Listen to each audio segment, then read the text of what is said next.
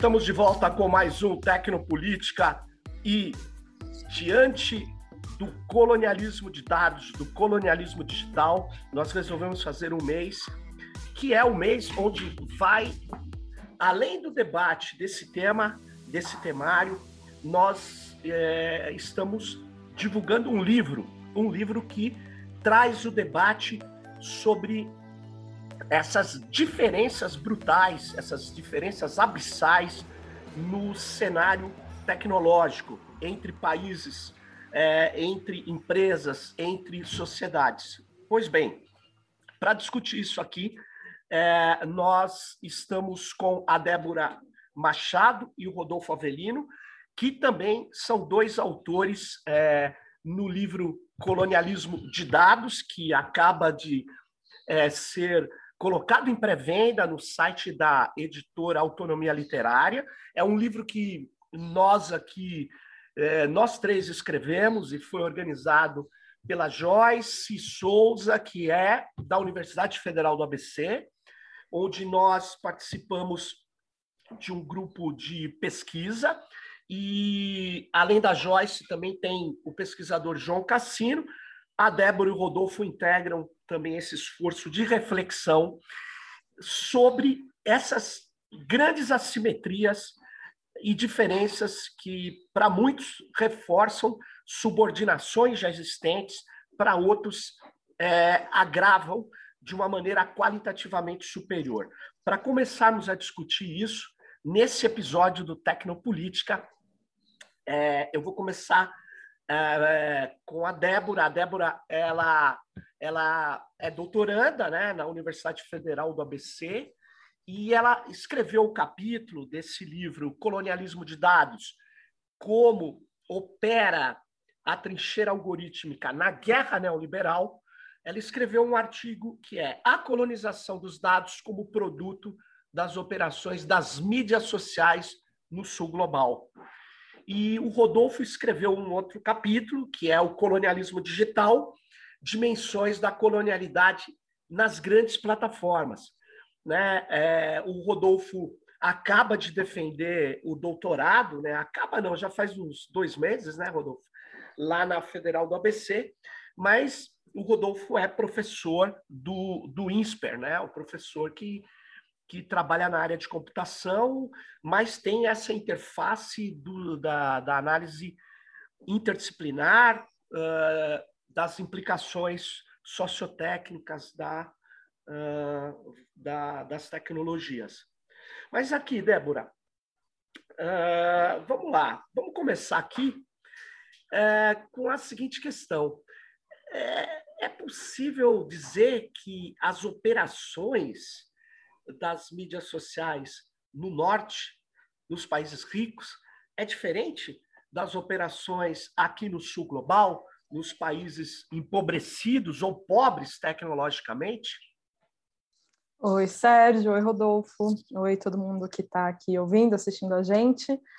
Estou é, feliz de estar aqui no Tecnopolítica do outro lado da câmera hoje. É, Bom, no meu artigo eu não fiz exatamente uma comparação, né? Foi eu resolvi olhar para algumas das operações, alguns projetos dessas grandes plataformas de mídia social, especialmente no sul global, para tentar entender melhor como que se dá essa colonialidade é, presente na cadeia de funcionamento, né? Desses sistemas. E então, eu tratei de, de alguns projetos, principalmente de infraestrutura, o que eles chamam de conectividade, da Facebook Inc., é, principalmente na América Latina, na África e no Sudeste Asiático. É, eu falei também da terceirização de, de serviços, falei um pouco sobre a moderação de conteúdo, né? E, mas na parte teórica, eu citei um exemplo de, de algumas falas do Coldre e do Merrias, né, que tratam sobre o colonialismo de dados, e acho que eles citam alguns pontos que é interessante para a gente poder fazer um pouco dessa comparação do que, que ocorre no norte e o que, que ocorre no sul. Né? Eles citam quatro componentes do colonialismo histórico que possuem algumas similaridades com o colonialismo de dados. Né? Eles falam da apropriação de recursos, da amplificação das relações econômicas e sociais assimétricas né, para assegurar essa apropriação. Eles falam dessa distribuição desigual dos, dos recursos apropriados e desse valor extraído. E eles também falam de uma propagação de visão de mundo que faz com que essa lógica colonialista faça sentido, né? E eu acho que se a gente trazer tudo isso para essa questão dos dados ou do digital, faz muito sentido pensar nessa diferença. Acho que se a gente pensa nessa apropriação dos recursos, né? Então, os recursos que são apropriados é, por essas empresas no sul global, que é onde tem a maior parte dos, dos usuários deles, né? É bom a gente lembrar que o maior número de usuários do Facebook, por exemplo, está na Índia. Hum. É, não volta para esses países, né? Então, o valor extraído desses dados ou o que eles fazem com esses dados é, que gera valor não volta para esses países. É, essas relações econômicas estão cada vez mais assimétricas, né? Então, se a gente for pensar, tem as grandes plataformas de mídias sociais, poucas na Europa, a maior parte é americana, e tirando a China, né, ou a Rússia, que são também é, grandes potências e têm suas plataformas um pouco mais fechadas para o mercado nacional, é, a, a, gente não tem não tem poder sobre, sobre essas relações, né? Então a gente não tem tecnologia produzida aqui, a gente fica dependente deles, né? É, se a gente for pensar na distribuição desigual desses recursos apropriados, também continua assim. E quando a gente pensa nessa propagação de visão de mundo, que faz com que essa lógica colonialista faça sentido, eu lembro muito dos nossos estudos de modulação de comportamento, né? Então, uhum. também é, ver essa lógica é, sentir essa lógica é, colonialista como algo que está fazendo um bem para a gente, né? Então essas plataformas, elas, o que vem de fora é muito melhor, ou enfim, eles estão fazendo tudo isso é, é, eles estão se apropriando desses dados para otimizar a nossa experiência. Então, eu acho que vendo essas similaridades entre o colonialismo histórico e o colonialismo de dados, a gente consegue entender melhor essa diferença, né? Eles estão se apropriando do que vem daqui, mas o valor gerado vai para lá. É, que você está falando agora, Débora, é, é, eu tive no debate, é, eu acho que foi esse ano ainda, e, o, e uma professora estudiosa do tema do digital, da inteligência artificial, ela chegou para mim e falou assim: não, mas é, o que as plataformas fazem é o que as pessoas aqui querem. Né? Então, quando você está falando isso agora, é, é, curioso, né? É claro que tem um que de verdade faz o que essas pessoas uhum. querem, né? Elas tentam, inclusive, predizer o que essas pessoas querem. E aí eu queria Queria até, é, lembrei de uma passagem do texto do Rodolfo. O, o, o Rodolfo tem o, né, um, capítulo que é o, o colonialismo digital, dimensões da colonialidade nas grandes plataformas. E tem uma hora lá, Rodolfo, que você cita a questão do, do, de uma patente que a Amazon registrou, né? É, que poderia se chamar antecipatory shipping, que seria a tradução como remessa antecipada. E, ou seja, eles, eles é, se preparam para entender o que você vai pedir e já colocam em ação para dominar mesmo o comércio eletrônico em países gigantescos como o Brasil. É isso mesmo, Rodolfo? Olá, olá Sérgio, Débora. Sim, essa patente, ela de fato, ela é é um terror, né? Ela se propõe ali, né? O, o grande motivo, né, da, da publicação da, da Amazon se dá no sentido de ela fazer com que a pessoa não perca tempo em receber ali uma, uma novidade e que ela não também não, não passe ali batido, né? É, sair, por exemplo, a publicação de um livro e ela não ter percebido. Então, a ideia dessa patente é que ela possa enviar ali, por exemplo, o, o nosso livro, né, o Colonialismo de Dados, né, para pessoas que têm o mesmo perfil, e aí a pessoa receberia logo no primeiro dia do lançamento em sua casa o livro, né? Então, olha é, só, ela ela acaba sendo aí, é, ela vai trabalhar com várias bases de dados justamente para entender ali qual que é o seu, né? aos seus interesses e prática do colonialismo de dados, né, ela vai acaba oferecendo esse produto.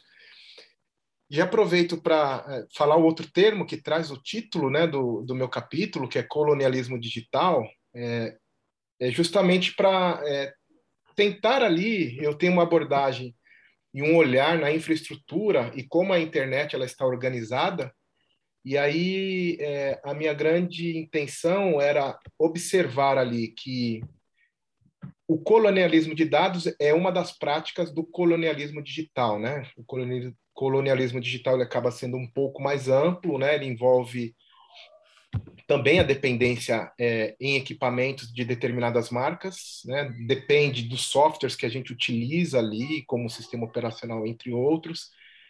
É, e aí eu tive um olhar ali é, pautando ali é, a questão da governança da internet e, a, e como a internet está organizada segundo a governança em três camadas, né?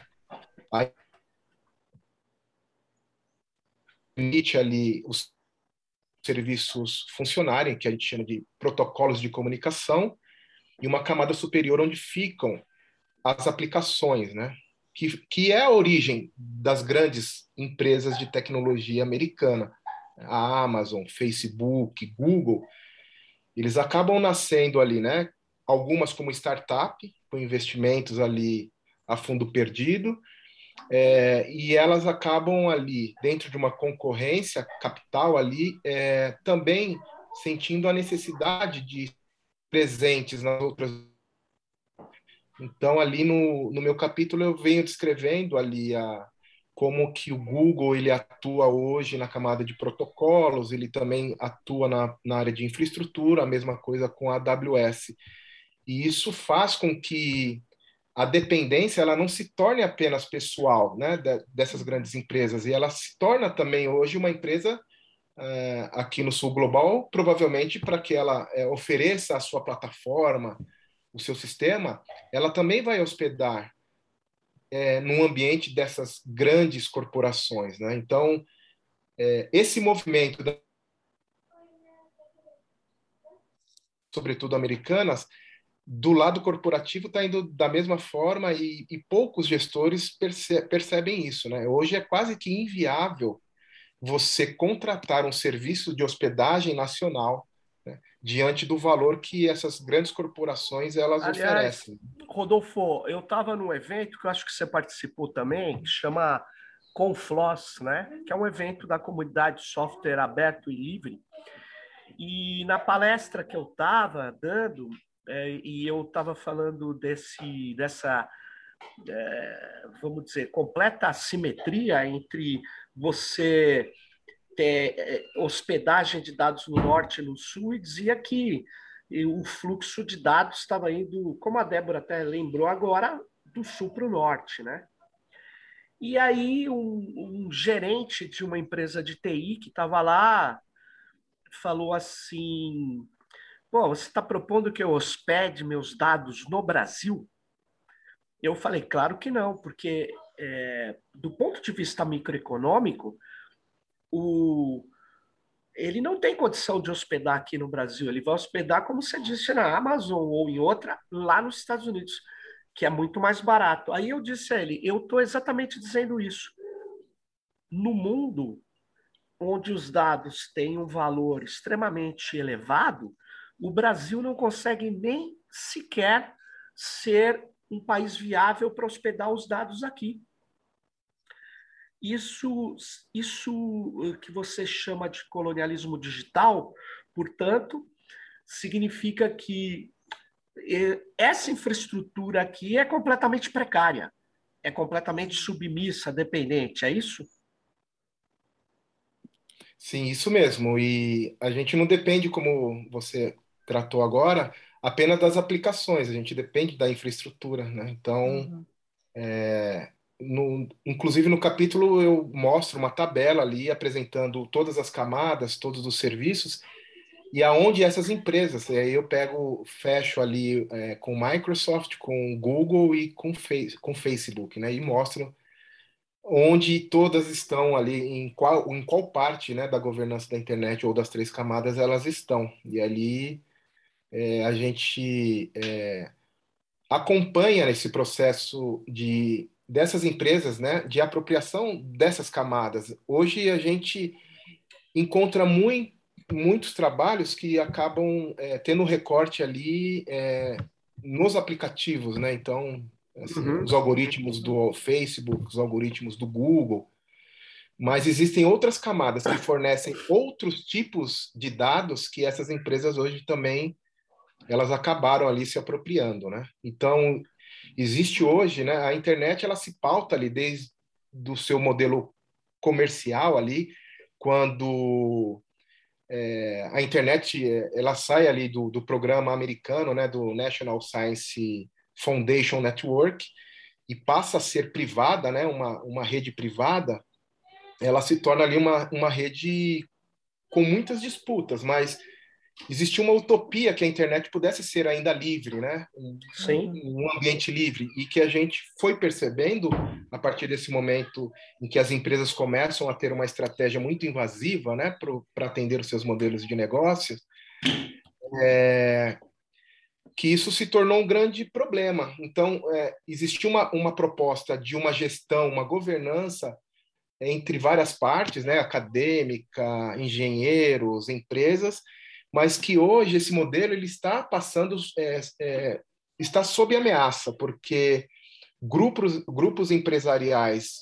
e de áreas começam a, a formarem outros fóruns de discussão para que possam ser é, aplicadas outras, é, outras tecnologias ou outros protocolos, que é o caso que também o livro traz, do, do grupo chinês que vem ali propondo uma nova versão do protocolo IP, né, para substituir essa versão que está hoje é, há mais de 40 anos. Né? Na verdade, nós, é, é, a guerra econômica, vamos chamar assim, ela se faz pela disputa de, de padrões técnicos, protocolos, né? Isso uhum. não é de hoje, né? Os americanos dominaram esses protocolos durante muito tempo, só que hoje eles estão sendo é, enfrentados, né? no caso pelos chineses, e os europeus sempre tentam abrir um caminho entre é, os dois, mas está tá cada vez mais complicado. Né? Agora, no nosso caso, na América do Sul, um país gigante como o Brasil, nós estamos completamente fora dessa disputa. Né? Nós uhum. estamos. É, Eu somos... acho que é, é, lembrando que você trouxe antes da fala do Rodolfo, é uma conversa muito complexa, né? Porque também a gente falar, por exemplo, que não tem como hospedar um grande volume de dados aqui no Brasil, dá a entender que a gente está falando que não seria possível, né? Como ah, claro. se a gente tivesse aceitando isso, né? Não tem como fazer isso no Brasil, porque não sei, não, a gente não tem a inteligência que é necessária, a gente não tem a mão de obra, a gente não tem. Então, acho que trazer é, esse, esse, conceito do colonialismo de dados também é importante para a gente observar como isso é um projeto, né? Isso não existir no Brasil ou não existir na, na América do Sul. É, é um projeto feito por, por parte, é, por, por, uma certa parte Muito de uma bom. potência do mundo, né? E para não dar a entender que isso não seria possível, né? Não. Por isso que é interessante também a gente voltar a essas utopias para lembrar que tiveram opções e a gente seguiu um certo caminho. É, né? eu, é que eu não quero adiantar quando eu for discutir o meu próprio capítulo, que eu vinculo isso ao neoliberalismo. Tem uma doutrina que que diz que não é possível. Foi muito uhum. bem lembrado por você. Na verdade, nós temos uma inteligência nas universidades, nas empresas, nas comunidades, né? A gente tem gente capaz de, de, de uhum. operar uma infraestrutura nossa, tal. O, o, o, o problema é que, do ponto de vista hoje do preço, Débora, é, o Rodolfo pode até, talvez, nos trazer alguns exemplos, né? Porque também o Rodolfo trabalha com segurança computacional e do ponto de vista do preço, da hospedagem, é, da disponibilidade de banda, tal, é, uhum. é, eles fazem muito mais barato. Por uhum. quê? Porque nós é, não estamos. Nós que aí eu, eu digo, o governo, principalmente, que tem que ter um plano, quando ele fala, eu tenho que ter um plano de transformação digital, eu tenho que ter um plano de inteligência artificial, é, esse plano tem que considerar a infraestrutura e o alto uhum. custo do Brasil. O custo de telecom no Brasil é impraticável. E o Sim. custo é, de montar uma infraestrutura, isso não quer dizer que a gente não consiga montar, que não consiga uhum. hospedar, consegue, que não consegue ter um, é, uma operação impecável. Aliás, o Comitê Gestor da Internet do Brasil e o NIC-BR, que cuida do registro de domínio, é, é aclamado no mundo inteiro. Ele tem o seu data center, ele não entregou os dados da internet no Brasil para a Amazon. Não, ele tem aqui em Santo Amaro, em São Paulo. Ele tem eh, replicações, backups em vários lugares, até fora do Brasil, mas está aqui. Ele montou um ponto de troca de tráfego que chegou a ser o mais volumoso, com o maior tráfego do planeta, e ele está sempre entre os três maiores, em geral ele é o segundo, tem Frankfurt e São Paulo. Quer dizer que o que, que, é o ponto de troca de tráfego, né? Então você tem a UOL aqui, você tem, sei lá, uma outra empresa que tem muitos clientes trocando informações. Em vez de rotear na internet, faz uma fibra ótica do UOL até o, o, o PPT, o ponto de troca de tráfego, e essa outra empresa também traz a sua fibra ótica. E ali, sem eles perderem muito tempo, sem eles irem para a internet, um troca tráfego com o outro, quando for o caso. Isso foi realizado aqui, funciona muito bem, mas a, a, o seu alerta é importante. Nós temos condição de fazer, mas não fazemos. E talvez por não fazermos, e, e, talvez por não, não, não ter uma regulação do governo sobre determinados preços, aí o neoliberalismo diz: ah, então tem que usar o mais barato, maior qualidade. Então você joga tudo para fora. É o que está acontecendo. Né? Então, eu acho que é interessante, por outro lado, você falar: ah, tem condição sim de ter, porque tem já coisas acontecendo aqui, né? Mas ah. legal, legal. Agora. Ou seja, sim. aproximadamente 70% da infraestrutura em nuvem, né, que é o momento que a empresa vai contratar ali um servidor para hospedar o seu serviço, 70%, muito próximo, 68% ali, é, pertence às três empresas, as Amazon, a Google e a Microsoft, né? Então, é, para perceber... Aqui no Brasil, é isso? Não, no mundo. No, no mundo. mundo. No mundo. Ou é... seja, o host, a hospedagem da nuvem, onde estão os dados, Sim. 70% estão em Amazon, Microsoft e Google. Google. É. Cara, imagine isso, né? Imagine é. o poder. Porque quando você fala de dados, Rodolfo e Débora, é preciso a gente qualificar, né? Porque uhum. fica parecendo que é os dados do, sei lá, do boletim do Sérgio Amadeu, não. Nós estamos falando de fluxo de comércio entre as empresas, estamos falando Sim. de serviços, né?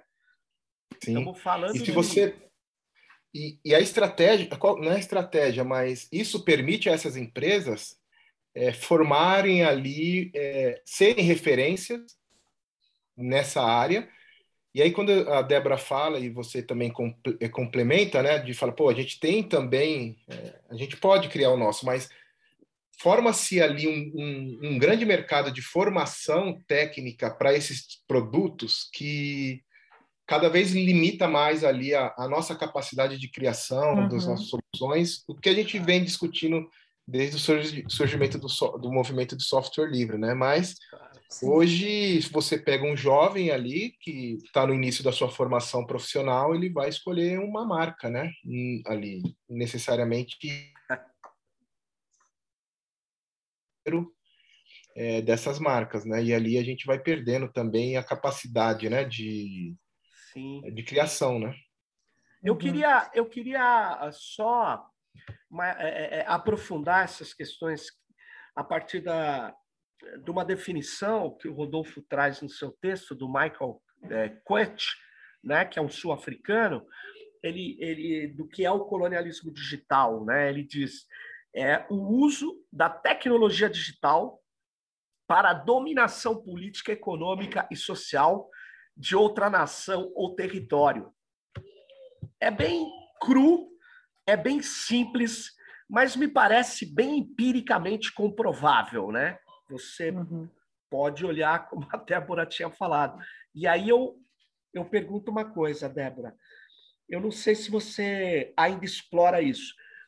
É, as patentes, além de dominar o que o Rodolfo está falando, uma série de aplicações, porque domina-se os dados, aí as aplicações são feitas para os dados que eles coletaram, além deles dominarem algum, custos e camadas de, de rede, eles dominam a infraestrutura, eles dominam também, estão tentando conhecimento com patentes. O que, que te chama a atenção dessa guerra de patentes hoje em relação a essa, essas assimetrias, a esse colonialismo? É, Bom, para esse capítulo eu não, não explorei as patentes, né? Mas eu acho que elas são sempre um, um ponto de partida para a gente poder entender que tipo de conhecimento essas empresas estão querendo é, explorar e adquirir, em que caminho elas estão seguindo, né? E eu acho que também é interessante pensar, né? com um papo que a gente estava tendo antes de começar a gravar aqui, Sim. porque eu fico pensando, né? É, essas patentes são produzidas, claro que elas podem ser registradas em, em escritórios de patentes pelo, pelo mundo inteiro, né? Mas a maior parte delas, se for pensar no Facebook ou Google, estão no escritório de patente dos Estados Unidos, né? E elas tratam de tecnologias que são usadas por essas empresas, que na sua maior parte são americanas, mas que é, elas vão ser aplicadas no mundo inteiro, né? Então, então eu acho que isso também dá para a gente pensar nessa homogeneização né, que essas empresas tentam fazer da, da, da, população dos seus usuários, né? Porque então é, é, uma única tecnologia que é criada e é usada no, no mundo inteiro, né? Então eu lembrei de, de algo que eu também trouxe no capítulo, né? Que é uma fala é, não é uma fala, mas é uma missão que o Facebook coloca no site deles de, de conectividade, né? Que eles uhum. falam que uma das missões do Facebook é dar às pessoas o poder de construir uma comunidade e aproximar o mundo. E aí eu fico sempre pensando no que eles querem dizer com isso de aproximar o mundo, né? Porque quem que eles querem aproximar? Eles querem que a gente se aproxime é, a eles, né? Então é, é. Enfim, são, são questões a se pensar, é, né? Também quando se trata de patentes. Então, eu vou criar aqui uma tecnologia que ela vai ser utilizada na minha plataforma, mas para culturas tão distintas e tão diversas e usuários tão diversos no mundo inteiro, né? Então, é, é interessante também. É, porque eles, quando você fala bem, bem bem recuperada essa questão da esse slogan, né? O slogan dessas corporações é muito engraçado, revela muito. É Freud, Freud muito. explicaria muito. Mas você lembra, o Rodolfo deve se lembrar também que eles lançaram aquela campanha facebook.org, lembra? Para uhum. aproximar o, o, os 2 bilhões que faltam de, de conectividade, mas eles uhum. queriam conectar exatamente como você falou, na plataforma deles. Eles não estão pagando uhum. para as pessoas é, usarem o celular, usarem uma infraestrutura e, e, e navegar uhum. pela internet livremente. Não. É, para que a internet se você tem o Facebook, né? É e, o, que, e o projeto ainda existe, né? Que, é que mudou de nome, pegou tão mal que eles mudaram de nome.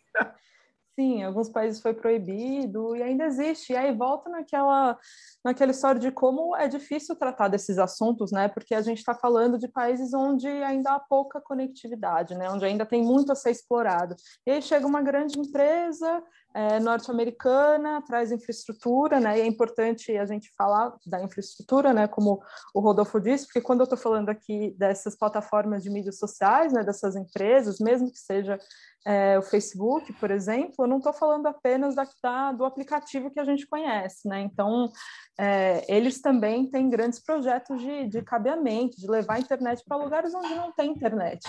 E aí, a, quando a gente vai em eventos falar sobre isso, por exemplo, as pessoas perguntam, mas, mas e aí, né? Eles estão fazendo um bem, eles estão levando a internet para onde nem tinha internet, áreas rurais, áreas onde outras empresas não tiveram interesse é, ou capacidade de explorar, né? Então, fica muito difícil entender o que, que, tem de negativo nessas operações, né? Então, mesmo nesse site de conectividade do Facebook, quando fala desse projeto do Free Basics, que antes era internet.org, os exemplos que eles dão nos vídeos é isso, uma, uma pessoa falando, ah, eu sou professor, eu não tinha acesso à internet aqui, ou a internet era muito cara, e agora eu posso entrar nesse, nesse, nesse site gratuitamente, e eu recebo informações que são valiosas. É, teve uma que eu lembro muito de um vídeo que eu coloquei até uma a citação no capítulo, porque eu achei muito interessante, que era, é, eu acho que era um professor, alguém que trabalhava em alguma ONG, que falou, ajudar pessoas é um trabalho diário, e o Facebook está me, me, está me ajudando a isso, então, até o ajudar pessoas está como, como um trabalho, né, também nessa lógica da produtividade, você precisa ter informação para poder é, funcionar, então, é tudo muito complexo. Porque é. realmente, se eles não tivessem lá, talvez não tivesse internet, ou não tivesse internet acessível, mas ao mesmo tempo, a partir do momento que eles estão lá, todo esse tráfego de dados passa pelo sistema deles. Então, eles coletam muito mais dados do que antes e, e vão agir Olha, sobre isso, né? Débora e Rodolfo, é, eu sei que eles estão dando uma conectividade de alguma forma uhum. ao Facebook. E eu também sei que a maioria das pessoas pode falar melhor do que nada. Uhum. Mas não sei, sabe? Eu, é, é, nós hoje temos é, condição, no caso do Brasil, né? É, de não aceitar essa benevolência, como, por exemplo, o zero rating ou franquia zero. Ah, os segmentos mais pauperizados que acessam a internet pelo celular é, usam muito WhatsApp muito estimulados pelo fato de quando eles estão nas plataformas do Facebook, eles não queimam, não gastam a franquia de dados. Quem paga isso, essa conexão é o Facebook. Aí você fala, pô, você quer que o mais pobre ainda pague a conexão? Eu não quero, mas isso é uma atividade pública. Isso é o uhum. governo que tem que dar, e tem que dar o direito desse cara a ter um acesso múltiplo na internet. Sim. Então é uma pegadinha, né? Quanto mais ele ele, ele, ele dá isso aí para obter tráfego e atenção para os seus produtos, né? E aí uhum. ele se torna indispensável para falar com esses segmentos, ele se torna modelo, é, né? Modelo, ele se torna o condutor das verbas de publicidade. Então é uhum. é muito perverso, né? É, um, é, é, bem colonial isso. É bem colonial, né? Eu, é que esse, Sim. esse o, o, apagão que teve do Facebook, do WhatsApp, né, dos serviços que rolou é, semana passada, né? Foi agora a é, segunda. É, é, uma, foi um caso interessante para a gente entender essas assimetrias mesmo, né? Eu via várias discussões no Twitter de pessoas que são americanas, europeias e pessoas aqui é, da América do Sul é, as pessoas lá dos Estados Unidos falando, putz, o WhatsApp caiu, vou ter que mandar mensagem por SMS ou pelo iMessage ou pelo, enfim, qualquer outro mensageiro que tem, e as pessoas aqui falando, vocês não estão entendendo. Tem gente aqui que o WhatsApp caiu e não consegue se comunicar com ninguém, não consegue trabalhar, porque a venda depende do WhatsApp, porque ninguém consegue entrar em contato por outra, outra forma, porque gasta os dados, enfim essas assimetrias são nesse sentido de que muitas pessoas aqui, se não tem esse serviço, não tem nenhum outro, não tem outra possibilidade. É, claro. É, então não, não é, não, não chega nem a ser uma escolha, né? Essa não. questão não, não é uma escolha, é a é única é, opção que você agora, tem. Agora, essa sua pequena assim descrição mostra uma coisa que tem nome, chama dependência.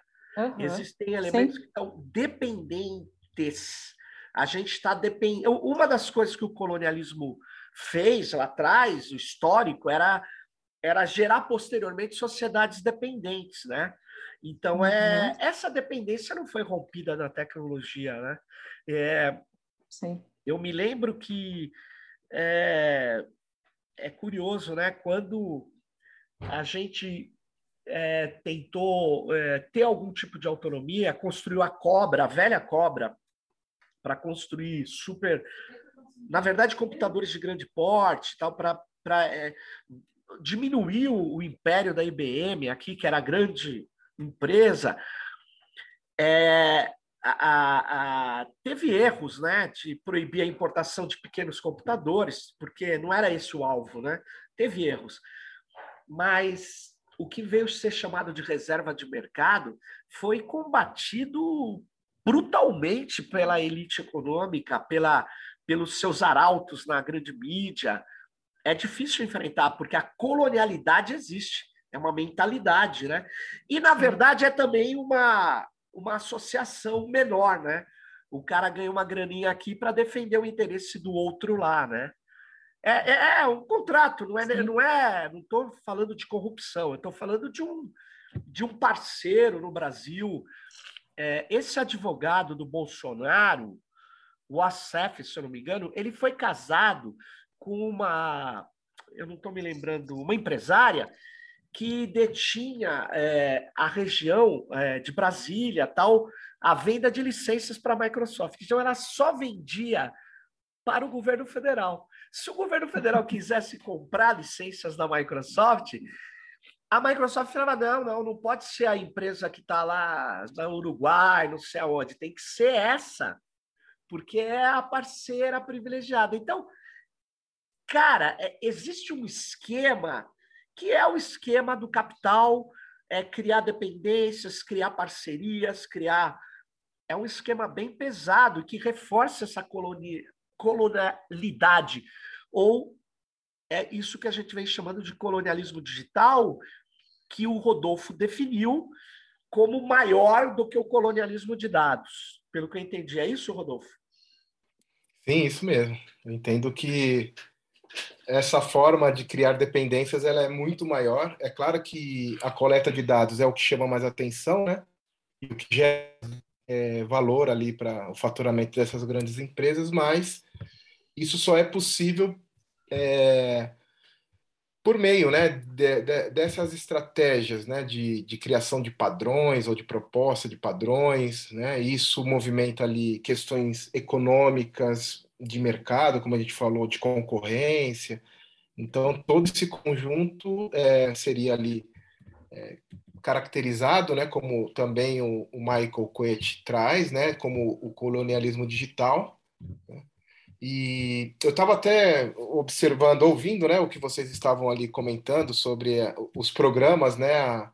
Todos têm programa, né, de, de conectividade. A, o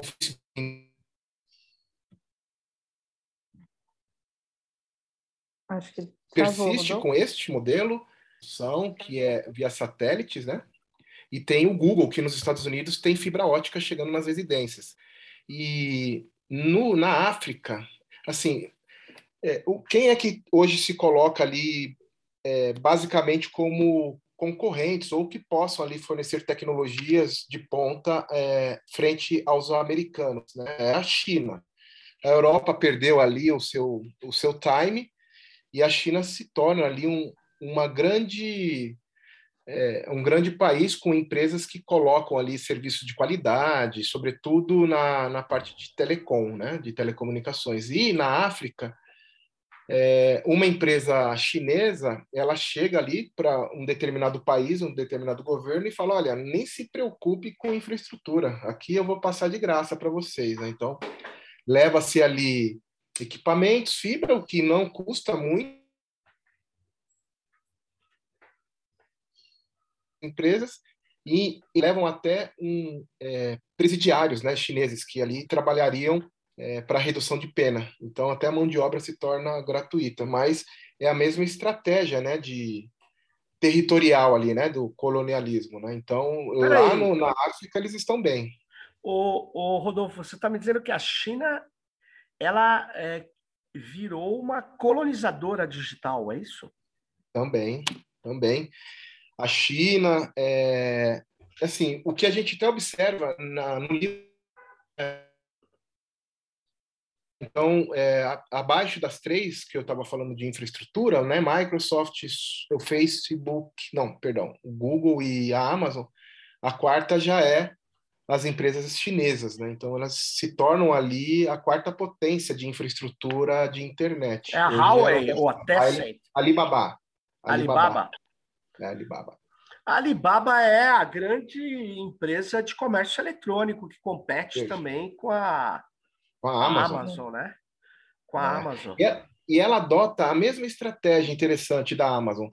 A Amazon era lá um marketplace, né?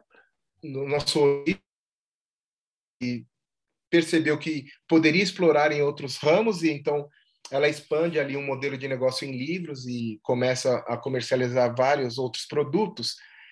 E para isso, ela investe em tecnologia. Ela entende que a tecnologia é, iria permitir a ela ter ali a, ser a referência é, na questão do, do comércio online.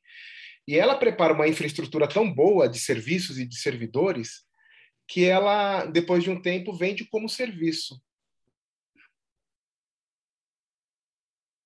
De telecomunicação de ponta, muito segura, e se torna ali um produto muito bom, e aí eles falam, ah, vamos vender isso, né, como também produto.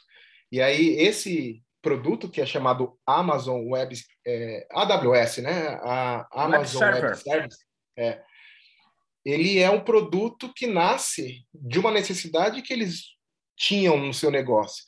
E o Alibaba também faz a mesma coisa, né? É um, ele é inicialmente uma empresa de, de comércio eletrônico, mas que também produz a sua tecnologia de infraestrutura e ela é a quarta de solução para a infraestrutura na internet, né? Entendo. E deixa eu só é, perguntar uma coisa para vocês. É, existe, é, quando vocês estavam escrevendo esses dois capítulos, vocês encontraram muitas reflexões sobre a nossa realidade tecnológica, sobre essas questões que a gente colocou no guarda-chuva da dependência, é, ou isso ainda ou não está sendo pesquisado? É, o que, que vocês encontraram? Débora? É, não encontrei muita coisa, sinceramente. É, o, a, as coisas mais interessantes que eu encontrei foram de alguns pesquisadores é, da África do Sul, tem um pessoal na Índia também que pesquisa principalmente o lance da moderação de conteúdo, que é algo interessante para a gente também entender como que esse colonialismo vai se reciclando, né? Porque ah, enfim, as Filipinas, por exemplo, e a Índia já foram colônias é, inglesas também, né, do Reino Unido. Então, muita gente lá fala inglês. Então, antes de lá virar um polo de moderação de conteúdo, era um polo dos call centers, né? Todo mundo trabalhava lá nos call centers, porque muita gente falava inglês. Então, para entender como também essa lógica é, do, do, colonialismo foi se reciclando para as novas tecnologias, né? Então, tem bastante texto falando sobre isso, mas ainda é algo que eu sinto que realmente não é muito explorado. Você está dizendo é... que na, existe uma, tipo, nessa divisão internacional é, do trabalho digital, cabe a uhum. indianos e outros fazer exatamente o quê? Trabalho braçal do digital, tagueamento, o que, que é exatamente? É, a mão de obra terceirizada deles, né? Então, eles procuram também países onde é, as leis trabalhistas são mais fracas, né? E onde a mão de obra é mais barata, né? Então também existem moderadores de conteúdo trabalhando dentro das próprias empresas ou trabalhando nos Estados Unidos, mas, por exemplo, é, enfim, se você quiser processar a empresa por danos psicológicos, coisas que já aconteceram nos Estados Unidos, na, na Europa, você fazer isso com as leis trabalhistas desses outros países é, é, muito mais difícil, né? É impossível. Então, vira um grande mercado para essas empresas. Então, nesses, nesses países do que a gente chama sul global, fica o trabalho de tagueamento, de treinamento de, da inteligência artificial, de moderação de conteúdo, né? Que, enfim, para quem não sabe o que, que é, você é, pegar os conteúdos que alguém já marcou como ofensivo, ou que o, algum sistema algorítmico já marcou como ofensivo, e ver se ele realmente é ofensivo. Então, você passa o dia vendo Assistindo, imagens bem. de pessoas se suicidando, de enfim, de violência sexual, coisas que seriam banidas pela plataforma. Então, é um trabalho que é menos valorizado, né, na, na hora de se pagar, mas é um trabalho que demanda muito, principalmente psicologicamente, né? Então, é o que sobra para esses países. É, você está me lembrando o aquele serviço da Amazon, né? Como que chama? Mechanical, Mechanical Turk. Uhum né? Que você Sim. ganha alguns centavos de dólar e, e fica lá só fazendo trabalho digital repetitivo, que seria olhar uma foto uhum. e falar uhum. macaco, carro, boi. Sim. E sim. isso é, cabe tem, tem, ao, tem grandes, ao grandes sul, né? empresas. Né? Exatamente. É o que o, a inteligência artificial não dá conta, né? Então, é, é só humano, né? Então é, joga-se para esses países. Eu só complementaria ali do que na, na minha pesquisa é, das regiões que eu encontrei, é, só acrescentaria, além também de alguma coisa da Europa ali, é, o Canadá. O Canadá também eu consegui uhum. encontrar ali é, conteúdos muito, muito bons com, é, com um olhar de, de fora para dentro, né? Não um olhar lá é, canadense para do, do, do, norte para o sul, mas é, bons trabalhos, sobretudo com comunidade indígena. Eles ah, sim, é, eles têm um. Eles trabalhando a, a influência digital, né, na, em algumas comunidades tradicionais. Né? Rodolfo, você já instalou até equipamentos de telecom e fez projetos de aplicativos para comunidades indígenas aqui uhum. no Brasil. Mas é, não existe uma, então, uma reflexão sobre o uso de tecnologias por parte dessas comunidades né, tradicionais no nosso país? É, a gente então, eu pertenço a um grupo, um coletivo chamado Proteja Amazônia. É, a gente vem desenvolvendo trabalhos é, com este olhar né, da cultura digital dentro de algumas é, etnias, né, dentro de algumas comunidades indígenas. Então, desde 2016, a gente vem fazendo um trabalho de acompanhamento. A gente está trabalhando apenas com os mundurucus, né, é, justamente para não abrir muito o espectro e a gente não ter ali a, a possibilidade de, de ter ali um resultado interessante. Então a gente faz sim, é, e é muito interessante porque em regiões remotas, né? Então teve é, aldeias que levam-se quase 20 horas de, de barquinho para chegar na aldeia, né? Então essas aldeias é, elas têm ali algum, alguns acordos com. Eh, não é o acordo da aldeia, é um acordo que foi feito lá para a exploração de hidrelétricas na região amazônica. Uau. E algumas de, desses empreendimentos eles têm que dar a contrapartida para as aldeias. E uma dessa contrapartida é a internet. Né? Então, eles cedem geradores e cedem ali a conexão. Então, a conexão funciona uma ou duas horas por dia dentro da comunidade. E aí a gente começou a fazer esse é, esse trabalho de acompanhamento. E por incrível que pareça, é, os menininhos, os, os índiozinhos ouvem até funk aqui do Rio de Janeiro e de São Paulo. é, é. Então, assim, foi tão interessante só para fechar esse ponto é a forma também como é, começam a ocorrer casos de violência sexual, né? Então, os índios começam a ver vídeos é, pornográficos ali pela internet e, e, querem ali replicar ali as ações é, com as suas companheiras, né? Então as mulheres elas reclamaram né, desse tipo de conteúdo Uau. que chega até eles, né? Mas isso é discutido junto com o chefe, com sim, é um é? dia só de acordos. A gente passa um dia na aldeia ali só para é, falar o que você está pretendendo e se eles aceitam, todos respondem, né? E se todos aceitarem que você fique um período lá, você fica, senão você tem que ir embora. Tá certo, né? Antes fosse assim, né? É. Mas é, é só, só reforçar aqui, é, é curioso, né? Porque apesar de várias tentativas, várias práticas, de fato, é, é a, a, bibliografia, as pesquisas sobre é, tentativas além do mercado de uso de tecnologias são muito pequenas, né? São muito pouco desenvolvidas, né? E, na verdade, a gente é, tem especificidades e, e tem necessidades é, que nós podíamos nos debruçar para poder criar soluções, né? Quer dizer, entender o que está acontecendo, entender as perspectivas, criar proposições mas isso ainda é pouco, né? Eu sei que tem várias iniciativas, inclusive a maioria delas ligadas às comunidades de software livre ou aos movimentos sociais, mas é, é, é bastante pequena se você olhar é, as pesquisas que fazem constatações do desenvolvimento tecnológico a, uhum. é, e que ficam dentro de uma margem que é a do, do colonizador. Né? Isso, é, para mim, é muito, muito evidente. O, o, o colonizador ele, ele impõe é, os seus, os, a sua base de pensamento e a gente pensa dentro dela.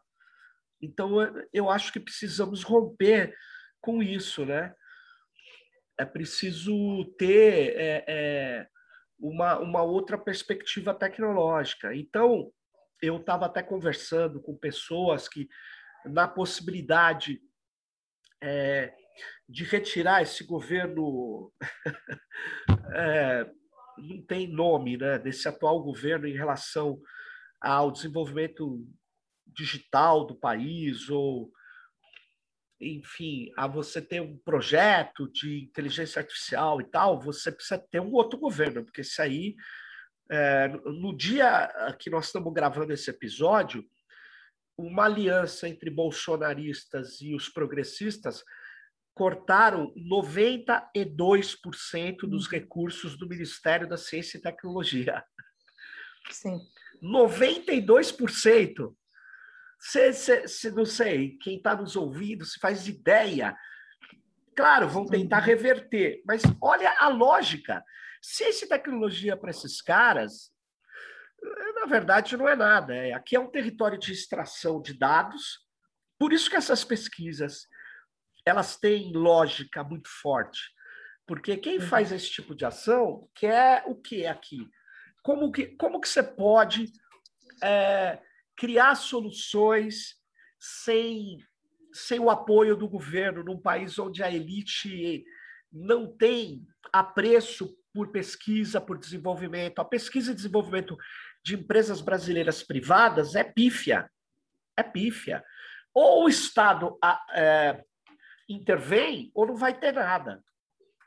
E aí eles Sim. cortam 92%. Então, é, mas eu lembrei disso, mas tirando essa parte, começaram a discutir o seguinte: bom, e o que vem por aí? Olha, eu espero que o governo que venha por aí, eu falei ontem num evento de um movimento popular, né? Eu falei assim: eu espero que tenha um edital é, que fale assim: ah, FAPESP, IBM, inteligência artificial. Aliás, é o que está é o que a pesquisa que está aí. Tudo bem, não tem nenhum problema.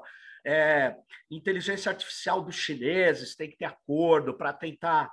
Agora, devia ter um outro edital que falasse assim: a gente vai aceitar propostas de coisas que nunca foram feitas. Essa é a questão. Isso aqui é, é, é vedado na FAPESP, né? tem que ser sempre o plano, quais são os resultados, quem já fez, é, e é a lógica também do governo, do gestor público, incitada pelos tribunais de contas. Porque aí fica difícil, né? Fica difícil. Uma outra perspectiva de inteligência artificial, uma outra perspectiva tecnológica, isso é abandonado pelo peso brutal da mentalidade colonizada, né? Eu acho isso. Então, é, é eu queria passar para vocês, é, primeiro para a Débora e depois para o Rodolfo, para a gente já chegou a 50 minutos, para a gente não estourar demais o nosso episódio. Eu queria que vocês quisessem dar um, uma pincelada sobre elementos importantes que a gente não abordou e que está no artigo de vocês do livro Colonialismo de Dados, como a trincheira algorítmica opera é, na guerra neoliberal. Por favor, Débora. Ah, eu acho que a gente já falou bastante aqui, né? Claro que, enfim, para entrar em pormenores é, é lendo o, o, capítulo mesmo, acho que esse projeto nosso de fazer esse livro é bem interessante, principalmente para a gente começar essa conversa, né? Porque, como a gente disse, é, é algo que está começando a ser mais explorado, que bom, mas para a gente também não ficar dependendo de explorações teóricas de americanos, de europeus para falar dos nossos problemas, né? então eu acho que enfim, o livro e o capítulo tá, tá aí para a gente dar início a essa conversa, trazer mais gente para esse bate-papo, e eu acho que, que daqui para frente isso vai ser, enfim, uma pauta ainda mais importante, né? Legal. É, tô, tô empolgada com o lançamento. Legal. Rodolfo, diga aí.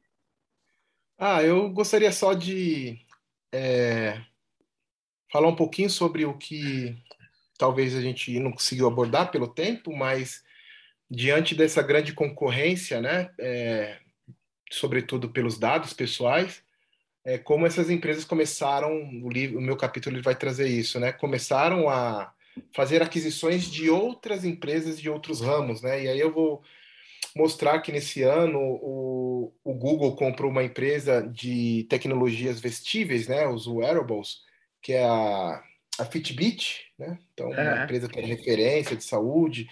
Ele também compra uma empresa de produtos para casa inteligente, chamada Nest, né? Então, é, o que ele não consegue pegar ali é, do ambiente, né? Pelas suas plataformas, estou falando ambiente residencial, por exemplo, ele vai conseguir ali pegar por dispositivos que estão instalados na residência. E tem uma outra que também, que é a Looker, né? Que ela trabalha com Business Intelligence, inteligência artificial, né, servida é, como serviço para empresas, né?